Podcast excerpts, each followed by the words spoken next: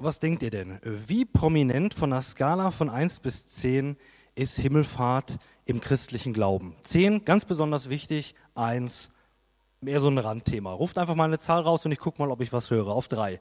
1, 2, 3. Ihr merkt, das ist eine ganz schöne Bandbreite eigentlich, ne? Also von 8 bis 4, so, ne? 10 traut sich irgendwie keiner. 1, das traut sich auch natürlich niemand. Das hatte ich jetzt auch nicht erwartet. Predigt heute habe ich äh, ein bisschen provokant überschrieben. Und es ist nicht egal. Also meine Hoffnung ist, dass wenn ihr am unteren Ende der Skala gerade wart, dass ihr am Ende des Dienstes ein bisschen höher kommt. Und ich weiß gar nicht, ob es da überhaupt eine Grenze gibt. Mal sehen. Vielleicht äh, lassen wir uns da einfach mal überraschen. Der Untertitel ist auch aus einem Grund gewählt. Warum Himmelfahrt mehr ist als der Abspann des Jesus-Films. Ich habe das so ein bisschen äh, Himmelfahrt aber so ein bisschen verglichen mit einem Film, der irgendwann zu Ende ist. Da gibt es quasi den Höhepunkt, dann läuft der Film noch so ein bisschen aus, alle sind zufrieden und glücklich, Happy End, das wird irgendwie zusammengebunden und dann gibt es so quasi den Abspann. Ne? Der Held reitet quasi dem Sonnenuntergang entgegen, irgendwie sowas in der Richtung. Und schnell entsteht der Eindruck, dass Himmelfahrt eigentlich so wie so eine Art Abspann zu einem Film ist. Das eigentliche ist gelaufen, jetzt wird irgendwie das Ganze noch so ein bisschen schön zusammengebunden und das war's. Ich glaube, wenn wir so über Himmelfahrt denken, dann unterlaufen wir maximal, wozu das eigentlich da ist und was es für uns bedeutet. Das Eigentliche soll schon passiert sein? Fragezeichen. Lasst uns doch einmal in die Bibel schauen, in die Geschichte, um die es hier geht. Und zwar möchte ich euch vorlesen aus dem Lukas-Evangelium, dem 24. Kapitel, den Abschluss, die Verse 50 bis 53. Da heißt es, er, also Jesus, führte sie aber hinaus bis nach Bethanien und hob die Hände auf und segnete sie. Und es geschah, als er sie segnete, schied er von ihnen und fuhr auf gen Himmel. Sie aber beteten ihn an und kehrten zurück nach Jerusalem mit großer Freude. Und sie waren allzeit im Tempel und priesen Gott. Es gibt viele Gründe, warum Himmelfahrt wichtig und relevant ist. Und den ersten, der nur am Anfang jetzt genannt sein soll, möchte ich äh, euch gleich am Anfang weitergeben. Das, was wir in der Geschichte von Himmelfahrt und eigentlich auch in der Geschichte der Inkarnation, also der Menschwerdung sehen, ist, dass wir es beim Himmel, bei der Vorstellung des Himmels mit etwas zu tun haben, was greifbar ist und nicht irgendwie vergeistigt ist. Warum ist das wichtig? Es ist so, dass wir als Christen heute in einer Zeit leben, in der wir so ein bisschen das Erbe von einer besonderen philosophischen Tradition im Hintergrund haben, ob wir das nun wissen oder nicht. Und zwar ist es der sogenannte Platonismus. Das bedeutet, dass wir eigentlich ganz oft den Gedanken haben, das, was geistlich ist, ohne Körper, ohne Materie, ist eigentlich das Wichtige und das Gute. Und alles, was aus Materie besteht oder irgendwie greifbar ist, ist eigentlich mehr oder weniger nur zeitgebunden und unwichtig am Schluss. Da gibt es so Formulierungen, die da oft gesagt werden, die aus langer alter Zeit kommen. Da heißt es zum Beispiel, der Leib, also der Körper ist das Grab der Seele. Und durch den Tod wird man endlich befreit von diesen Körperlichkeiten und geht dann auf in so ein, so ein geistiges Wesen. Und der Gedanke dann wäre, das bedeutet, wenn wir sterben und vor Gott treten, dass wir dann auch mehr oder weniger unsere Leiblichkeit ablegen und dann vielleicht so geistlich vor Gott stehen. Anhand von der Inkarnation und aber auch von Himmelfahrt erkennen wir, dass das, was wir haben werden, wenn wir mal bei Gott sind, etwas ist, was in Wirklichkeit existiert und nichts ist, was nur als Idee oder irgendwie in so einem Geistsphären existiert. Das ist nur so ein Nebengedanke, der dabei eine Rolle spielt. Also das gründet unsere Hoffnung auf die Ewigkeit in etwas in der Wirklichkeit und nicht in einer Idee. Es gibt aber noch verschiedene andere Gründe und davon wollen wir uns einen ganz besonders heute angucken. Himmelfahrt sagt etwas über Jesus aus und es gibt drei Aspekte, die da besonders unterstrichen werden in der Himmelfahrt. In der Himmelfahrt wird etwas über Jesus als König gesagt. Der zweite Schritt ist, äh, bei Himmelfahrt wird etwas über Jesus als Priester, als unser hoher Priester gesagt. Und in einem dritten Schritt, in Himmelfahrt wird etwas über Jesus als Prophet gesagt. Das sind drei Aspekte und es sollten eigentlich drei verschiedene Predigten zur Himmelfahrt sein. Leider hat man pro Jahr immer nur eine frei. Ihr könnt euch ja freuen auf nächstes Jahr. Heute soll im Vordergrund stehen der Aspekt des Königtums. Was hat Himmelfahrt mit Jesus als König zu tun? Darum soll es heute gehen. Um zu verstehen, wo diese Verse, die wir gerade gelesen haben, stehen und was da eigentlich vorher passiert ist, müssen wir ein bisschen zurückspulen zu der Geschichte der Emmaus-Jünger und der Jünger nach Auferstehung, nach der Auferstehung.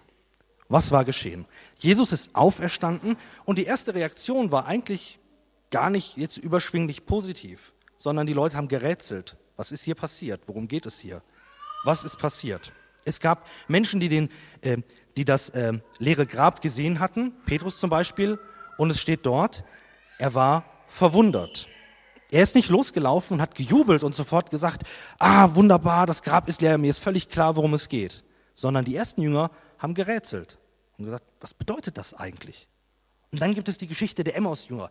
Zwei Jünger, die erfahren hatten, was geschehen ist. Sie waren gerade auf dem Heimweg und Jesus läuft neben ihnen her und spricht mit ihnen, ohne dass sie ihn erkennen.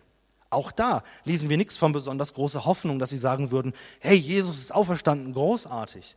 Sondern eigentlich liefen sie dran vorbei und sagten, unsere Welt ist eigentlich zusammengebrochen. Wir hatten gehofft, Jesus sei der Messias, der Verheißene, und nun wurde der gekreuzigt und ermordet.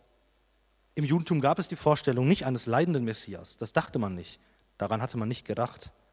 Und so ist die Welt zusammengebrochen. Sie liefen neben Jesus her. Sie wussten, ja, das Grab ist leer gewesen irgendwie, aber wirklich hoffnungsvoll waren sie nicht. Und jetzt in Vers 52 lesen wir, sie beteten ihn an und kehrten zurück nach Jerusalem mit großer Freude. Wie kam es denn zu diesem Wechsel? Wie kam es denn dazu, dass sie am Anfang erst noch mit sich gerungen haben, gerätselt haben und eigentlich niedergeschlagen waren? Und auf einmal ist Jesus zwar weg, aber sie sind erfüllt mit großer Freude. Wie kommt das? Wie kommt es zu diesem radikalen Wechsel? Ich glaube, man könnte ja sagen, müssten sie nicht voller Trauer sein. Jesus geht weg. Er war vorher noch bei ihnen, jetzt ist er weg. Ist es nicht Grund zu trauern? Ich glaube, die Jünger haben begriffen, was hier geschah. Und um zu verstehen, was der Grund dafür ist, für diese Freude, für diesen Wandel von Trauer zur Freude, müssen wir uns einen Kommentar in der Bibel selbst angucken über dieses Geschehen. Wenn ihr eine Bibel dabei habt und ein bisschen weiterblättert, stoßt ihr auf den Epheserbrief. Der Epheserbrief ist ein Lehrbrief, das heißt, er ist sehr gehaltvoll, da steckt viel drin. Und interessanterweise ist es einer der frühesten Kommentare über die Himmelfahrt. Eine Erklärung, was da eigentlich passiert ist. Und das möchte ich mit euch jetzt einmal ansehen. Ihr könnt gerne hier oben mitlesen. Oben werdet ihr die Luther-Übersetzung finden. Da betet äh, der Autor des Epheserbriefes folgende Worte. Und er gebe euch erleuchtete Augen des Herzens, damit ihr erkennt, zu welcher Hoffnung ihr von ihm berufen seid, wie reich die Herrlichkeit seines Erbes für die Heiligen ist und wie überschwänglich groß seine Kraft an uns ist, die wir Gläubigen durch die Wirkung seiner mächtigen Stärke äh, die, wir glaub, äh, die wir glauben durch die Wirkung seiner mächtigen Stärke. Entschuldigung. Mit ihr hat er an Christus gewirkt, als er ihn von den Toten auferweckt hat und eingesetzt hat zu seiner Rechten im Himmel. Über alle Reiche, Gewalt, Macht, Herrschaft und jeden Namen, der angerufen wird, nicht allein in dieser Welt, sondern auch in der zukünftigen. Und alles hat er unter seine Füße getan und hat ihn gesetzt, der Gemeinde zum Haupt, über alles, welche sein Leib ist, nämlich die Fülle dessen, der alles in allem erfüllt. Himmelfahrt ist mehr als Jesus zieht von der Erde in den Himmel um, quasi. Das hat ein Mann hier gesagt in dem Interview, ne? also irgendwie so Umzug von, von Jesus quasi von unten nach oben. In Himmelfahrt feiern wir die Thronbesteigung Christi. Christus nimmt Platz auf dem Thron bei Gott an, zur Rechten Gottes. Wir feiern die Intronisation eines Königs. Wir sind bei den Krönungsfeierlichkeiten dabei. Ich würde euch mal fragen, wenn ihr wüsstet, dass heute Jesus gekrönt werden würde, wie würdet ihr kommen? Würdet ihr überhaupt kommen wollen? Wäre das was, wo ihr sehen würdet? Würde sagen, da würde ich eine Aufzeichnung gerne mitnehmen? Ist es was, was ihr erleben wolltet? Würdet ihr euren feinsten Zwirn tragen um dabei zu sein. Wie bei einer Hochzeit. Bei jeder Hochzeit versuchen wir uns festlich zu kleiden. Würden wir das für so etwas tun, wenn wir dabei wären? Wir feiern also die Thronbesteigung eines Königs. Nicht nur eines Königs, eigentlich des Königs aller Könige. Und drei Aspekte möchte ich hier besonders hervorheben. Zunächst mal heißt es, dass Jesus äh, aufgefahren ist in den Himmel und nun zur Rechten Gottes sitzt. Das ist auch eine Formulierung, die wir sogar im Glaubensbekenntnis haben. Ne? Wir sagen, aufgefahren in den Himmel, er sitzt zur Rechten Gottes des allmächtigen Vaters. Von dort wird er kommen, zu richten die Lebenden und die Toten. Ein ganz schön dicker Teil vom Glaubensbekenntnis, was uns verbindet mit allen Christen auf der Welt, geht um Erhöhung Christi in den Himmel und seine Wiederkunft. Er sitzt zu Rechten. Was meint das denn zu Rechten? Bis heute gibt es noch so ein paar sprachliche Formulierungen, die wir vielleicht kennen, wo es um die rechte Seite oder die rechte Hand geht. Jemand sagt zum Beispiel, dieser Mitarbeiter, der ist meine rechte Hand. Was heißt das? Recht, diese rechte Hand ist eine Position der, des besonderen Vertrauens und der besonderen Vollmacht. Die rechte Hand in einem Unternehmen, die darf das alles selber erledigen, die darf Verträge abschließen, die darf sich um alles mitkümmern.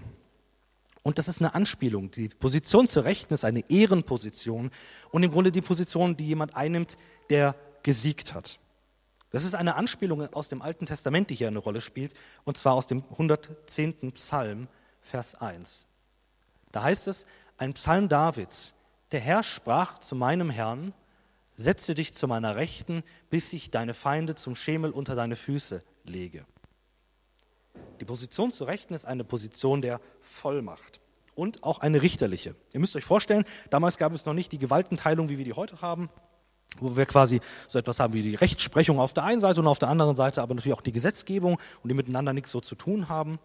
Damals war es so, in der Vorstellung des Königs läuft das zusammen. Der König ist der Herrscher über alles, aber auch der Richter am Schluss, auf den es ankommt.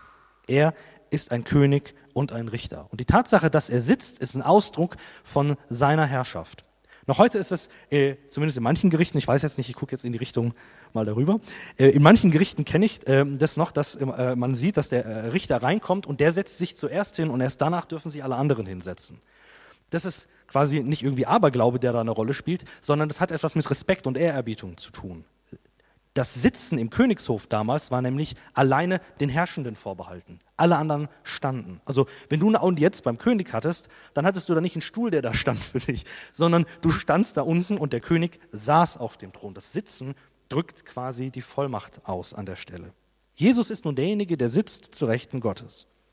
Und es das heißt, er übt Herrschaft aus, das ist der zweite Aspekt. Über was eigentlich? Über was herrscht denn dieser König?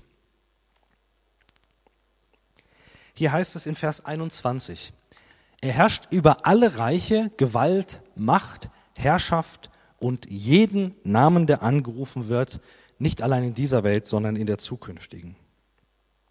Wenn es hier heißt, alle äh, Macht und Gewalten, vielleicht habt ihr schon mal gehört, es gibt manche, äh, manche Ausleger, die sehen dort eine, äh, eine Beziehung oder eine Referenz hin zu geistlichen Mächten, also zum Beispiel zu Engeln die es gibt, die solche Betitelungen bekommen haben. Und es stimmt auch, das ist damals gebräuchlich gewesen, dass man äh, Engel auch manchmal mit solchen Begriffen bezeichnet hatte.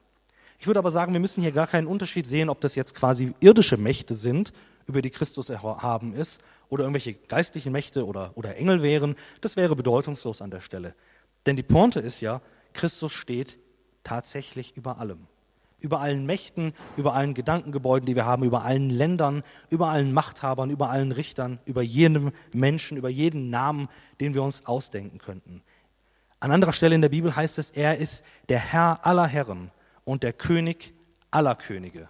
Er steht über allem. Seine Herrschaft ist keine angefochtene Herrschaft.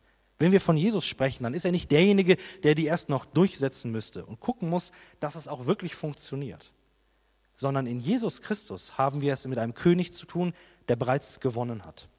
Die Geschichte der Bibel, die Erlösungsgeschichte, ist die Geschichte dieses Königs, der nicht gewonnen hat, indem er einfach alles vernichtet, sondern indem er seine Feinde zu sich holt und sie verändert und zu seinem Volk macht. Dieser König ist siegreich und deswegen sitzt Christus dort oben. Er sitzt, weil es ist getan. Alles, was nötig war, ist bereits getan worden. Und jetzt heißt es zum Schluss an der Stelle noch, nicht nur in dieser Welt, sondern auch in der zukünftigen. Ihr kennt vielleicht, äh, wenn ihr mal ein bisschen euch mit Geschichte beschäftigt und mit den Machthabern, die in einem gewissen Land zum Beispiel herrschten, dann werdet ihr sehen, da gab es immer ein Auf und Ab. Thronnachfolgekriege, Sezessionskriege, ähm, wo es darum ging, wer setzt sich am Schluss durch. Als Christen folgen wir einem König, der nicht erst noch hier in der Welt ist und sagt, ich muss erst mal sehen, ob ich es schaffe, meinen Machtanspruch durchzusetzen, sondern wir haben es mit dem König zu tun, der bereits den Sieg errungen hat. Wir sind also in dem Gedanken, wenn man den weiterfolgt, nicht seine Fußsoldaten, die versuchen irgendwie das Reich Gottes auf der Erde irgendwie durchzusetzen, sondern wir sind die Boten, die den Sieg von Jesus Christus verkünden. Und es geht herunter bis zur Kernbotschaft des christlichen Glaubens. Evangelium bedeutet gute Nachricht, nicht guter Ratschlag, gute Nachricht. Die gute Nachricht, dass Jesus Christus den Sieg bereits errungen hat. Das ist etwas, das können wir in Freude verkünden. Jesus sendet seine Jünger und er sendet auch uns eben nicht als Fußtruppen einer geistlichen Schlacht, die noch offen ist, sondern er sendet uns als Freudenboten eines errungenen Sieges.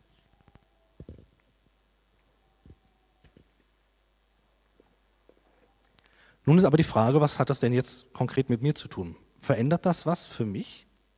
Macht das einen Unterschied, ob Jesus tatsächlich der König ist oder ist es nur so, ein, so eine fromme Formulierung, die einfach irgendwie erstmal gut klingt? Dazu möchte ich euch einladen, ähm, nochmal zurück zu den Jüngern bei Himmelfahrt, äh, vor Himmelfahrt zu gehen. Wie kam es bei diesen Menschen von Enttäuschung und Traurigkeit hin zu wahrer Freude? Sie haben die Krönung des Königs miterlebt und sie haben erkannt, welche Bedeutung das für sie hat. Und deswegen konnten sie in Freude gehen. Das hat zwei Implikationen oder zwei Folgen für unser Leben. Das erste heißt, dass Himmelfahrt, wenn ich es ernst nehme, bedeutet, dass ich nicht zu der armseligen Generation gehöre, die das Pech hat, nicht früh genug gelebt zu haben, um Jesus direkt zu begegnen, aber auch noch nicht spät genug, um seine Wiederkunft zu erleben. Früher ging mir das so. Ich habe mir immer gedacht, Mann, wäre ich damals bloß dabei gewesen. Das wäre doch groß. Also mit eigenen Augen Jesus sehen können, die Wunder sehen können. Denen ging es doch damals viel besser als mir. Ich hab's doch, ich, ich armes Würstchen. Ne? Also mir geht's viel schlechter. Die damals hatten es besser. Und die, die mal das alles am Schluss erleben werden, denen geht's bestimmt auch noch besser, weil die sehen es ja auch mit eigenen Augen und können sichtbar die Wiederkunft des Königs sehen. Ich armer Tropf, ich sehe gar nichts davon. Ich äh, lebe einfach mein Leben vor mich her. Die Jünger damals konnten sich freuen, weil sie wussten, dass derjenige, der sie entsendet, derjenige ist, der der König über alles ist. Was macht das für einen Unterschied? Das macht für diese Menschen einen gewaltigen Unterschied, denn sie wussten, egal auf welchen Widerstand sie treffen, egal auf welche Ablehnung, auf welche Feindschaft sie treffen, sie sind niemals außerhalb des Machtbereichs dieses Königs. Das ändert alles. Sie gehen nicht in ein fremdes Land und wissen nicht, ob Gott ihnen da helfen kann, sondern sie dürfen dorthin gehen und wissen ganz genau, auch dieses fremde Volk ist in Gottes Hand. Auch diese Menschen, die mir vielleicht nach dem Leben trachten, sind unter seiner Macht, äh, unter seiner Macht inbegriffen. Und er kann mich erretten aus der Not, in der ich bin, ganz egal, ob ich nun unter der äh, Fuchtel des Kaisers bin und im Gefängnis sitze oder ob ich auf irgendeiner einsamen Insel bin und eine Sprache lerne, um anderen das Evangelium zu sagen. Ich brauche mich nicht mehr zu fürchten. Christi Himmelfahrt stellt meine Angst und auch meine Menschenfurcht massiv in Frage. Mache ich denn wirklich damit ernst, dass er der König über alles ist? Mache ich damit ernst und sage, okay, deswegen brauche ich mich wirklich nicht zu fürchten. Vor was muss ich denn jetzt noch Angst haben? Traue ich mich, diesen Gedanken zu denken? Ich glaube, wir können mit Christi Himmelfahrt manchmal nichts mehr anfangen, weil wir vielleicht verlernt haben, mit Jesus als König noch etwas anzufangen. Jesus als unser Freund ist wahr und richtig, das möchte ich gar nicht kleinreden. Wir können froh sein, dass er unser Freund ist und an unserer Seite ist. Aber können wir mit ihm als König noch was anfangen? Wann hast du das letzte Mal vor diesem König gekniet? Das heißt in der Bibel, das an, heißt an mehreren Stellen, dass sich einmal alle Knie vor ihm beugen werden. Und meine Sorge ist, dass es nicht wenige Christen gibt, für die das auch dort das erste Mal sein wird. Mein Wunsch und meine Hoffnung ist, dass wir in Christi Himmelfahrt, an diesem Fest, das wir feiern dürfen, erkennen, dass wir es mit einem König zu tun haben. Und dass wir wissen dürfen, dass das die Sicht auf mein Leben, auf meine Sorgen, die ich habe und auch die, auf die Sendung, wohin er mich schickt, alles verändern kann. Mein Wunsch ist, dass du das auch erleben darfst an diesem heutigen Tag. Ich möchte zum Abschluss der Predigt noch ein kurzes Gebet sprechen und danach hören wir auf ein Nachspiel.